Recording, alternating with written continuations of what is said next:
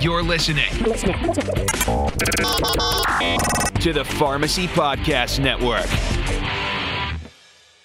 Hey, before our interview with Dr. Amir Vaju, who is just an amazing healthcare strategist, health communications and behavioral specialist, and scientist, I want you to listen to a message from Senator Dr. Bill Frist. Has a new podcast that I'd like you to take a listen to. It's called A Second Opinion. You can find it a secondopinionpodcast.com. Today, I'd like to share some thoughts about something each one of us is feeling, and that's anxiety. As we track the spread of COVID 19 and the novel coronavirus, change is coming rapidly right now. It's hard to keep up with the latest news, the most up to date numbers, and the most recent projections. Add to that isolation that comes with distancing measures. And it's not surprising that many of us are experiencing heightened emotions right now, and a good deal of worry and anxiety. By definition, anxiety is feelings of worry, nervousness, and unease that typically result from an imminent event or some sort of uncertain outcome. From a medical standpoint, most anxiety arises from an excessive activation of the brain mechanism underlying fear and the evolutionary important fight or flight response. Severe or constant stress can produce a hyperactive anxiety reaction, and where those thoughts and responses persist and even continue after the threat has passed. While our nation's current COVID 19 situation has a lot of real uncertainty, there are some very real, tangible ways we can mitigate our anxiety and actively improve our mental health. In fact, social scientists tell us that during times of stress and difficulty, we can actually grow or increase individual and family resilience, personal growth, social connectedness, and meaning in life. Now, that's easy to say, but how do we actually do it? Here are some strategies that we know work. First, we must share our stories and socially connect, even while we're physically distancing ourselves. You see, when we share our stories of how COVID 19 is impacting our lives and how we're working to cope, we have the sense that we are not alone in our struggles and we also learn new strategies to make each day easier. Thanks to technology, and yes, for those of us who are a little older, it can be a little hard the first time we use this technology. But thanks to technology, we can schedule intentional interaction with friends and family over video. It sounds strange at first, but go ahead and plan a lunch on FaceTime. Watch Netflix with five of your friends tonight on Zoom. Get creative and don't forget to connect with grandparents. Second, practice gratitude. You know, we're so aware of all the things that we're missing and feel out of place. But science proves that purposefully spending time each day thinking of things we are thankful for can focus and rewire our minds towards growth and resilience and fulfillment. Third, create a schedule write it down or type it up. Routine has been shown to provide comfort and reduces anxiety. Kids and adults alike function best with structure. Plan to exercise for both your body's health and to release endorphins that reproducibly trigger positive, optimistic feelings and reduce stress. Keep consistent bedtimes and wake up times so you get enough sleep. Finally, be very thoughtful about the sources of information you're subscribing to. Too much news and opinion can create a great deal of internal noise and clutter and increase your feelings of helplessness. Keep informed by checking in with a few sources of news that you trust, but resist the temptation to constantly consume updates and opinions and perspectives. Literally, it is bad for your health. These are unprecedented times. Every day we're hearing news about the impact of COVID 19 and how it's shaping our places of work, of worship, childcare, health systems, economies, and communities. But we are not helpless bystanders. By using these strategies for improved mental health, we are investing in our growth and our resilience, and that of our families in ways that will serve us well far after this crisis is over. Please keep your questions coming to this platform, and I'll do my best to get the latest, most trusted information to video at A Second Opinion with Bill Frist. Visit a secondopinionpodcast.com. That's a secondopinionpodcast.com.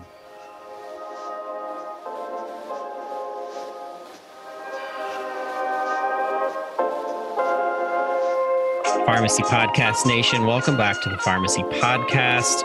One of the most committed aspects of our publication has been care collaboration between physician and pharmacists.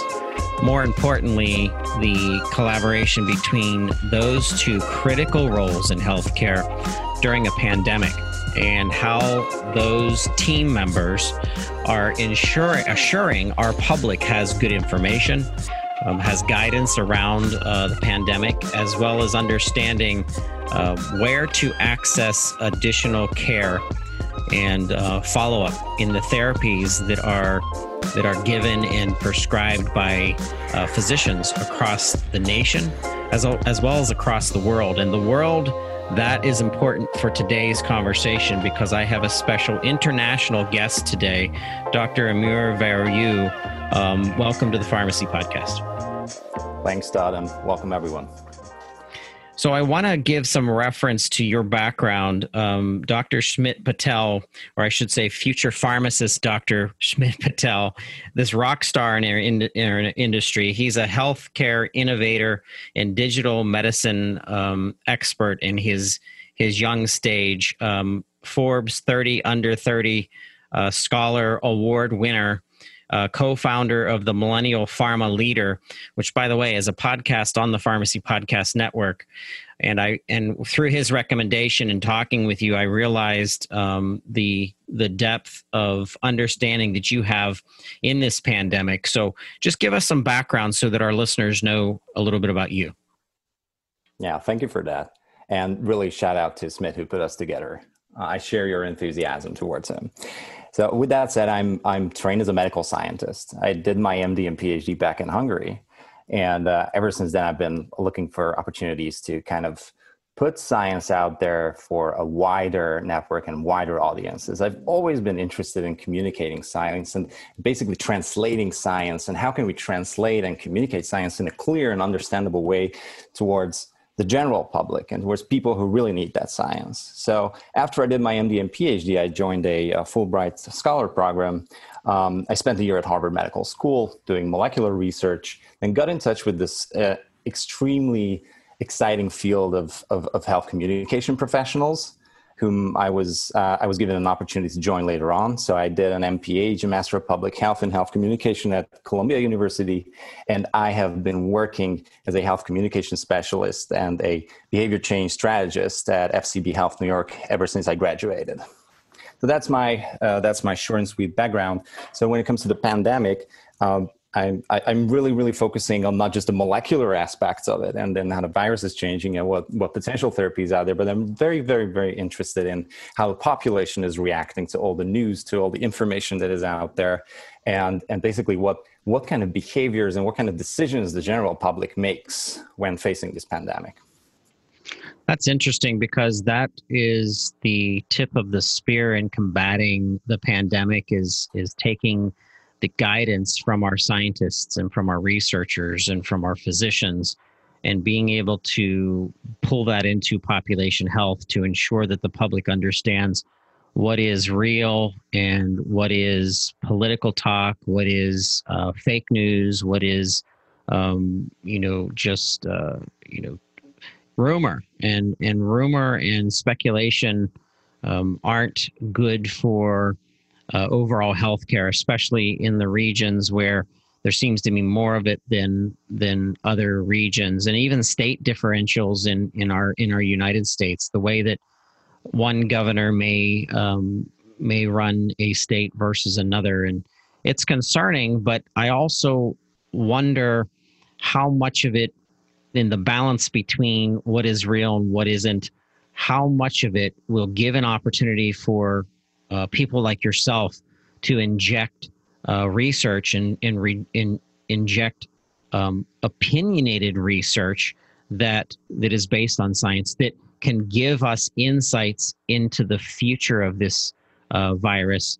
And and is it changing? I mean is it is it different in europe than it is in the united states? Is it in in versus australia? And and are we seeing different versions um, you know coming about and that that kind of um, that kind of science is, is very interesting to me and as i sure it would be to to our listeners yeah, Todd. I think I think those are those are excellent points, and and there are, there are a couple of questions hidden in those questions, right? I think the whole world is looking at an abundance of information that is emerging basically every single second. There are hundreds of studies out there on COVID appearing every single day, and the whole world is looking at the same amount of evidence, and and everyone sees something different in that amount of evidence. But but there are there are certain pillars that seem to be clear and there are certain communication pillars that are communicated by the who and by agencies that diffuse knowledge around the world and kind of advise governments on, on what, what to communicate and uh, advise public health professionals on what to communicate um, the statewide and the and the in, interstate nuances that you mentioned, those are you know again there are many many uh, clarifications for that. But one one of the reasons that that happens is that the same evidence gets kind of percolated through different um, uh, different kind of a policy um, environment and and, uh, and different policy regulations and and, often, and often different value choices and and legislators and and decision makers have to really have to balance lots and lots of information and lots of uh, uh, lots of kind of different factors uh, that will go into a decision whether what to recommend in terms of uh, COVID and when facing the COVID pandemic. So, with that said, that has always been the case when a new pandemic would rise. What is really new here uh, in our era, and especially at the, at the, beginning of the 21st century, is this new surge of fake information and misinformation, so to say, um, which is which is really really ta- uh, taking taking a huge tide. And uh, when saying that, I also want to reference that uh, it's not the first time in history that that fake information and misinformation is out there. It's just the way that it's amplified through social media and, and other outlets is that is that that is unprecedented, and that is in itself a huge public health challenge. So I think there are at least two things to fight here. One is, of course, the virus itself, and as many others um, you know kind of formulated this before me there's also a communication crisis and which is which is intertwined with a huge amount of misinformation and the very very strong misinformation campaign. Including announcements that come out uh, in the news which are enormous in scope such as the claim that um, russia has approved a covid-19 vaccine in in a time span where the rest of the scientific community immediately denounced the certification as kind of a premature or even inappropriate uh, claim, and that in of itself was uh, a big news um, point within even the last forty eight hours. True, true, absolutely. It's these are really really exciting times. Um, also very scary from time to time so news like that pop up every single day. And, uh, and you know if we're if we're touching vaccines right now, that's uh, that's that's in itself a very important questions to question to address, because um, vaccine hesitancy has been on the rise for the last couple of years now. Um, it's again a historical wave that has been amplified by social media.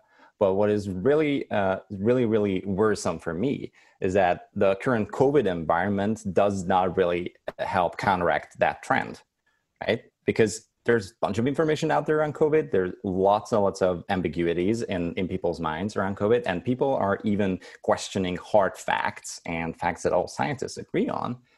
And in that environment, introducing a new vaccine and the idea of a new vaccine uh, can, can be actually scarier to a lot of people than, than it would be in, um, uh, in a kind of a peaceful situation. So, what I'm really worried about is that we're heading towards actually finding that vaccine and, and coming out with the first vaccine, uh, but then having to face a huge opposition on people's behalf. There are polls out there um, already, and there and the uh, CUNY uh, School of Public Health is is doing a great job in in New York uh, in terms of pulling those polls, and and and it's around fifty percent. Um, according to some of these studies, it's around 50% of the people that, that would actually say that they would vaccinate their kids with the vaccine if, if it came out tomorrow, which is low. It's a really low number. And again, there are a couple of, couple of things to mention here. Um, we don't know yet whether COVID is here to stay forever, whether it's going to become seasonal, whether it is going to become something similar to the flu, which we have every single season and flares up and then goes down. Uh, but what we have been seeing in, in, the field of public health is that vaccine hesitancy um, against vaccines that are season that are against seasonal uh, microbes, such as the flu vaccine, um, are higher. That vaccine had the level of vaccine hesitancy is much higher. So um, the rate of vac- vaccination is already very low for a vaccine, uh, which is against a microbe that might only hit us seasonally. So you're you're at a point where you're already starting with a low level of probable vaccination, and now there's all this misinformation and all this uncertainty around COVID, which kind of undermines the further uh, projection of those numbers. So I'm really really worried that that hesitancy will be a number one priority that we'll, we'll need to face once the vaccine is out. And that we have to work again uh, towards that right now even before the vaccine is out. So in talking with physicians and pharmacists since april where we've had an attention around updates surrounding the pandemic i have heard the similar and consistent talk about prevention and hand washing and cognizance of your environment and protecting your kids and protecting yourself in the world of masks. And you know, when I'm I'm a seatbelt wearer, uh, when I get in my car, I naturally um, put my seatbelt on, and there's a state law in the state of Pennsylvania in the United States, as there are most states, where it is it's part of the law of that state that you have to wear a seatbelt. But that's not why I wear it. I wear it because if I'm in an auto accident, I've been told based on statistics that I have a better chance of survival if I wear that seatbelt. So I I think of masks the same way.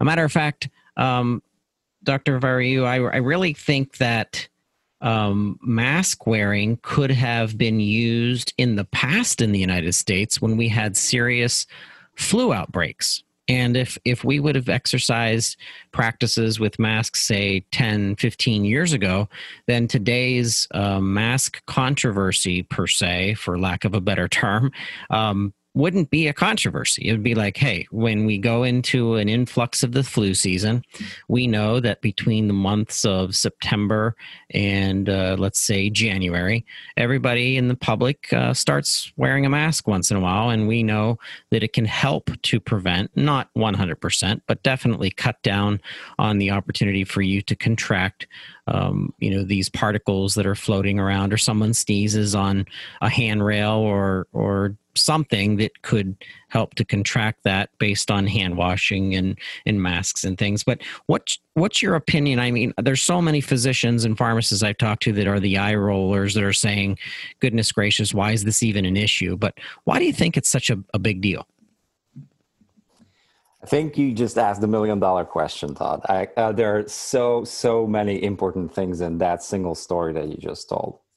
Um, and there are many layers to answer this question. And I, am like, spoiler alert, I'm not going to give you a definite answer to why this is all happening. But let's start with the word prevention, right? I think it's really worth mentioning that all over the world, people are so much worse when it comes to healthcare prevention, prevention of diseases in general. People are just so uh, much worse off when it comes to prevention than when it comes to treatment.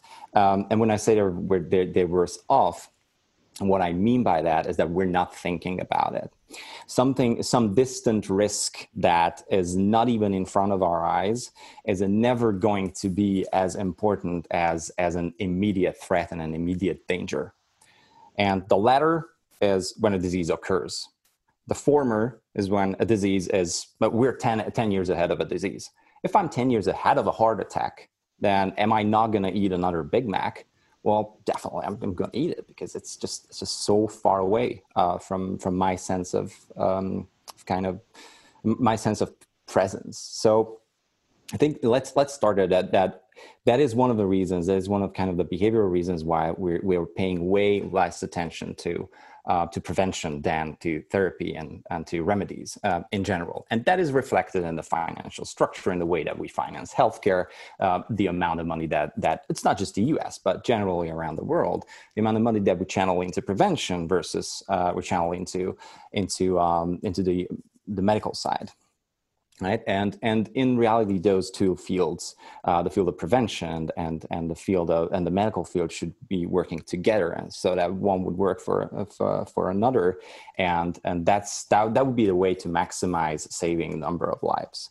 Well let's start there. So i think first of all there's there's this fundamental um, kind of misunderstanding of, of, what prevention should look like. And and and there there needs to be uh, awareness raised. Um, so that's that's point number one Point number two is um, how we sense risk in general.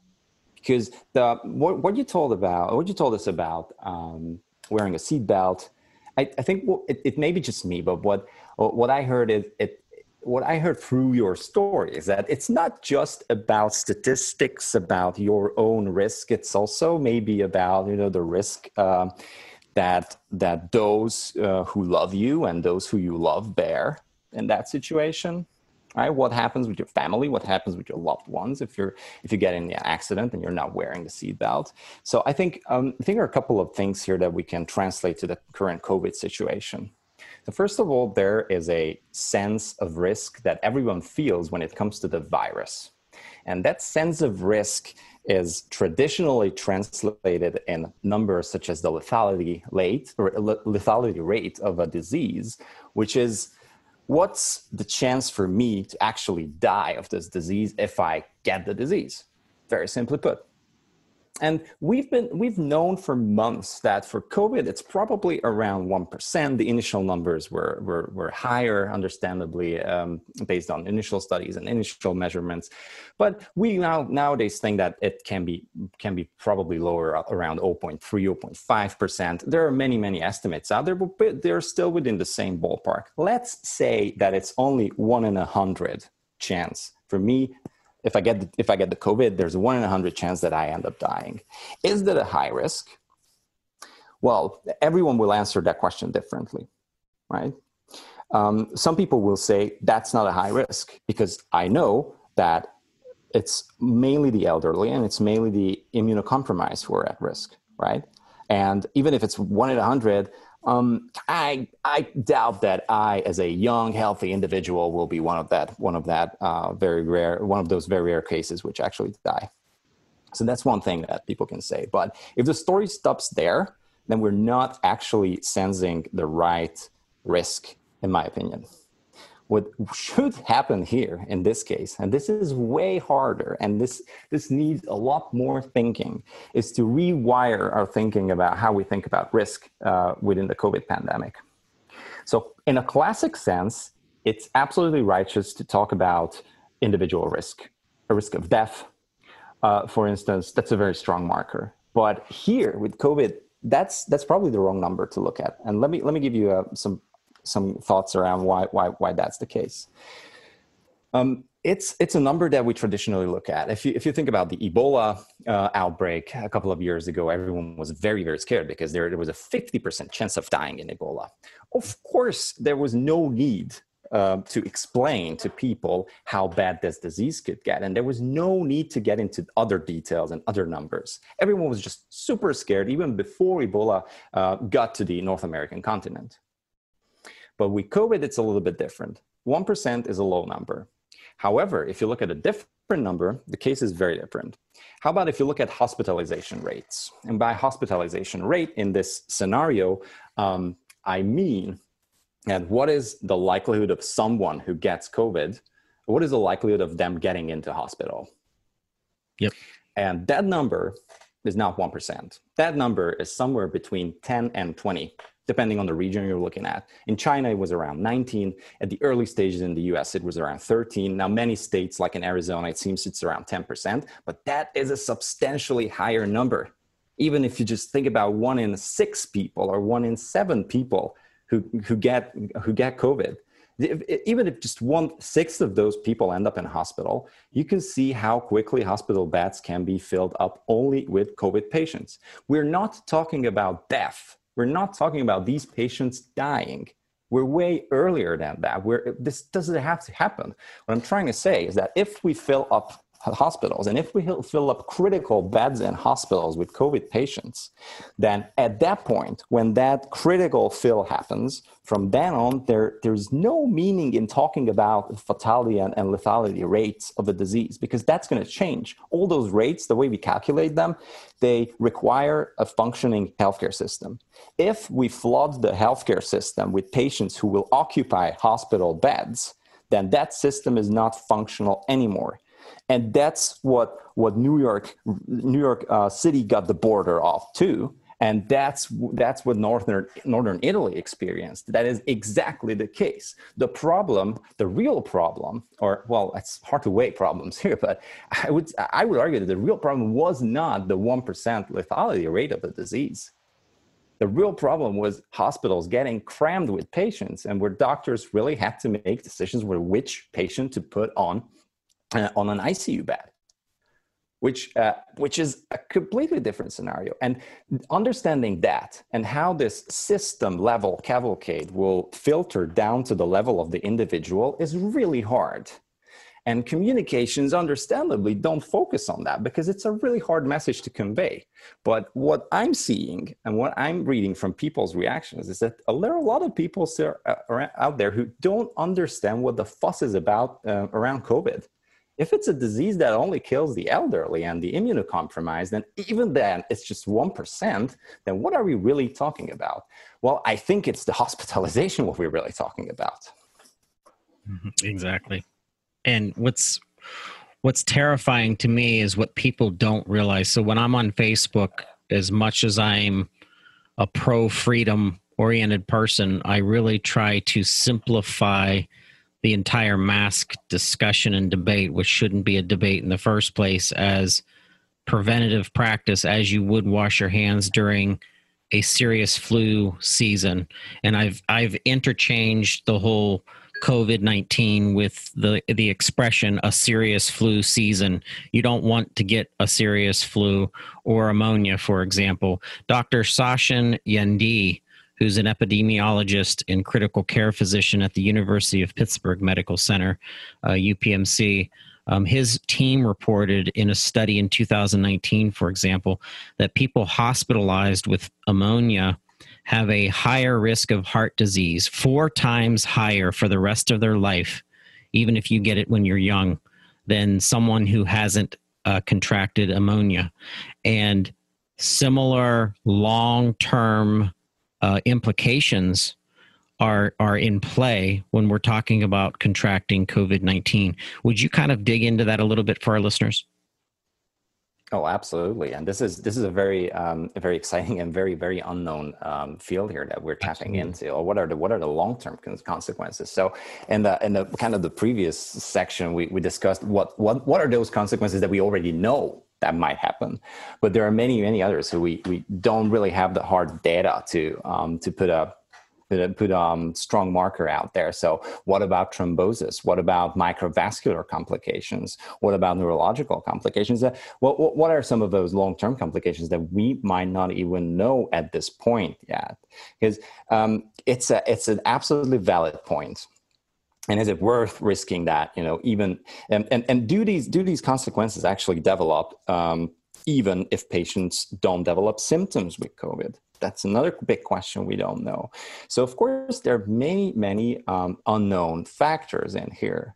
But i think there's one very important thing that that relates to this um, that relates to uh, people facing scientific ambiguity and people facing differing uh, opinions online and that's that's this concept of health literacy uh, which I, I, am really passionate about because uh, my daily work um, designing healthcare campaigns and designing patient support programs, I, I really face this problem that the general public's health literacy levels are, are, are pretty low around the world. And, And what, what we mean by health literacy generally is, is that ability to understand, obtain, and act upon health related information properly. And those levels, the health literacy levels, just like normal literacy levels, are measurable. And they're increasingly being measured um, around the world. And for, for instance, in the US, um, just to give you some, some ballpark here, in the US, we estimate that um, around one third of the population has basic or below basic health literacy levels. About half of the population has intermediate level um, health literacy levels, which is really um, is really um, a nerve-wracking number, and that that seems to be the case all around the world with with small fluctuations. But this just generally reflects the ability of an average individual um, to interact with health related information. And we can even go further, like further and, and, and deeper than that. We can go back to actual literacy levels because the average literacy level in the US is close to the eighth grade level, right? Um, about about um, the same number for Medicare patients is around the sixth grade level. So um, a person who reads below sixth grade level would not be able to fully cope with um, Harry Potter, for instance. Mm-hmm. Like, so that's th- th- those are just some some staggering numbers. Like, th- this this is the baseline. This is the baseline that when when misinformation comes in, and health literacy should be that wall that couldn't be crossed uh, by by misinformation. Uh, what I like to say is that that health literacy should work as as some sort of herd immunity against misinformation in a, in a in a in a population but that's very aspirational right now that's not happening we have generally intermediate slash mainly low health literacy levels around the world and that's when misinformation comes in and misinformation meets that very very low barrier. And that's when things you know get get get shared on facebook and and that's when misinformation gets not only shared but translated into 250 languages within a day and spread across the internet it's it's just it's just crazy like we're not prepared we're not prepared for this amount of misinformation so when it comes to wearing a the, the wearing a mask or wearing or not wearing a mask debate like imagine imagine an average healthcare consumer facing that debate on a basic to to below basic health literacy level and trying to figure out the truth. That's not easy. We're not trained to do this. No one is trained to do this, actually. We don't, we generally don't teach health literacy around the world. Right? And I'm sorry for those few exceptions where we where we do. Like I, I know there are some some really good initiatives in, in, in Northern Europe. There are some in the U.S., but generally, it's not just not a part of our everyday uh, practice to teach thing uh, to to teach in school, right? So I, I think that's that's a fundamental problem problem. And and this is where somewhat you know healthcare professionals come in because healthcare professionals do have a role in in um, in somewhat combating that the low level of health literacy or at least catering to this low level of health literacy or at the very least considering that most of their patients will be below basic or basic health literate patients. I always put things in the um, analogy of the falling domino. You stack up dominoes and you you hit one and it hits the next and so on and so forth.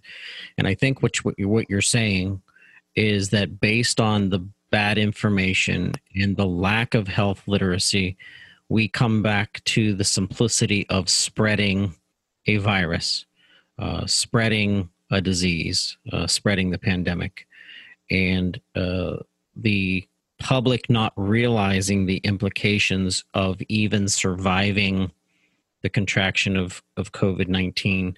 In, in reading studies, because of being a fan of pharmacy, I want to be semi educated in in understanding so that I can ask the right questions to be able to extract the true data from some of the most brilliant minds in pharmacy in following people on Twitter who I trust on Facebook on on LinkedIn um, on the Wall Street Journal on the Post Gazette the the people that are writing their names and backgrounds sometimes are more important to me than the context it's in the in the content itself so that when i'm making reference to it on my own social media that I feel like it's being backed up by um, you know evidence based and and understanding the implications of of getting you know we're talking about risk and we're talking about what happens you know if you contract. Well some people uh, are are getting it and and and recover recovering quickly and uh, they seem to have uh, very low um, you know outcomes that that are are causing other issues in their gut or in their in their bloodstream bacteria uh, parts of their immune system um, everything seems fine. Um, there there have been studies i've read a recent one from uh, from this Stanford University School of Medicine, which shows a, a, wide difference from one patient to the next in in contracting and, and getting uh, infected with COVID 19, and then the follow up in the study that they did with about 70 healthy people. Uh, they found uh, 16 that were extremely serious cases that have so called recovered are now um, having tremendous difficulty with with complete breathing ability um, in in their lungs and and other things that are are being impacted, including uh, kidneys. And then something, doctor, that I found really interesting was something that they're terming um, uh, delirium. Um, based on the the COVID nineteen experience and and how that's going to impact behavioral health. So, you are absolutely correct. We don't know the outcome of of where we're beginning with this pandemic. And if it's eradicated then you know uh, then then thank the stars and and and we'll move forward. But i think there's going to be domino effect that's going to come from covid-19 that we haven't mapped out yet. So that's that's the concern for me. So when we ask today's episode what is the risk? What's the real risk? Well part of the answer is is unknown I agree with that. And um, I love your domino parallel here. Uh, on the brighter side, I just like to interject that uh, we do see some positive effects of the domino as well. So while I agree that there will be lots and lots of unknown consequences, they're really hard to, to forecast uh, right now. Uh, some of the ways through which our, our, our lives are changing uh, can be actually beneficial to long-term mental health. Um, and I know I know this is this is probably contradictory to what, what many people uh, will say or, or, or what, what many have uh, have already you know, spoken about because there, there are major concerns around uh, social isolation, especially with the elderly, that is increasing under COVID with all the restrictions and with all the safety measures. That's absolutely valid. Uh, what I'm hoping is that there will be processes that at least may counteract those negative effects. Like think about the new type of work work life balance that that that some of us may um, uh, may experience. And of course, I'm speaking from from a point of privilege when I say work life balance because many have lost their jobs. But you know, once those jobs uh, will recover, and and and once uh, we we fought this this pandemic off and and we're ready to move on then some some of the learnings that that we acquire during this time i'm really hopeful that they will stay with us. Like how to build a better work life balance for instance. Um, you know how to spend um, how to spend your your your time uh, your, more efficiently on work while you're at home how to multi multitask more efficiently uh, how to kind of intertwine work and work and life in a in a more productive and and a and a kind of emotionally and maybe mentally more more stable way I'm really hopeful that there will be learnings and there will be best practices coming out of this uh, this pandemic. And that's just one of the positive dominoes that I'm I'm at least somewhat hopeful that's going to happen. The other thing that I, I, always hope for, and again, this is very aspirational, and um, I'm not saying this is going to happen, but this is, is exactly going back to this idea of how we sense risk and how we think of uh, of our interconnectedness and and how we kind of step away from this isolated view that this pandemic is only about me and my my my personal surroundings and and how do we expand that view and how do we start thinking about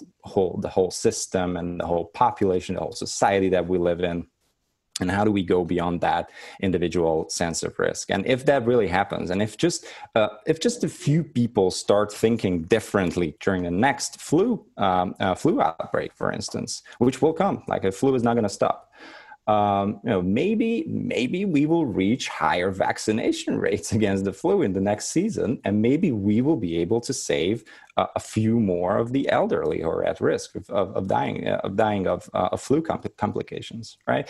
And something we haven't talked about is this comparison of COVID with flu, which is a very very mainstream thing to do when it when it comes to you know COVID um, hesitancy and and and when when it comes to uh, you know speaking against COVID regulations is that it's just the flu is just like the flu and we know how to live with the flu and it's just it's just going to pass. Well, do we really know how to live with the flu? Like, are we okay with the way that we're living with the flu?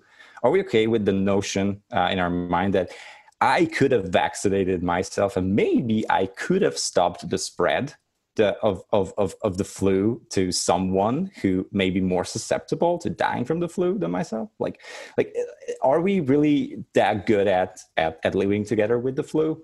So maybe if we start asking some of those questions, like I'm really hopeful that there will be some some positive domino effects appear. Absolutely. It's been um, a refreshing need on the Pharmacy Podcast Network to get another episode out of an evidence based perspective and the philosophy mind, uh, forward thinking um, of you and and what you present to us. I am going to include some links to your LinkedIn um, in our show notes and some reference uh, to our materials today, including the Stanford uh, study that was uh, was done. So if you are listening and you want some additional reference, please pay attention to our show notes.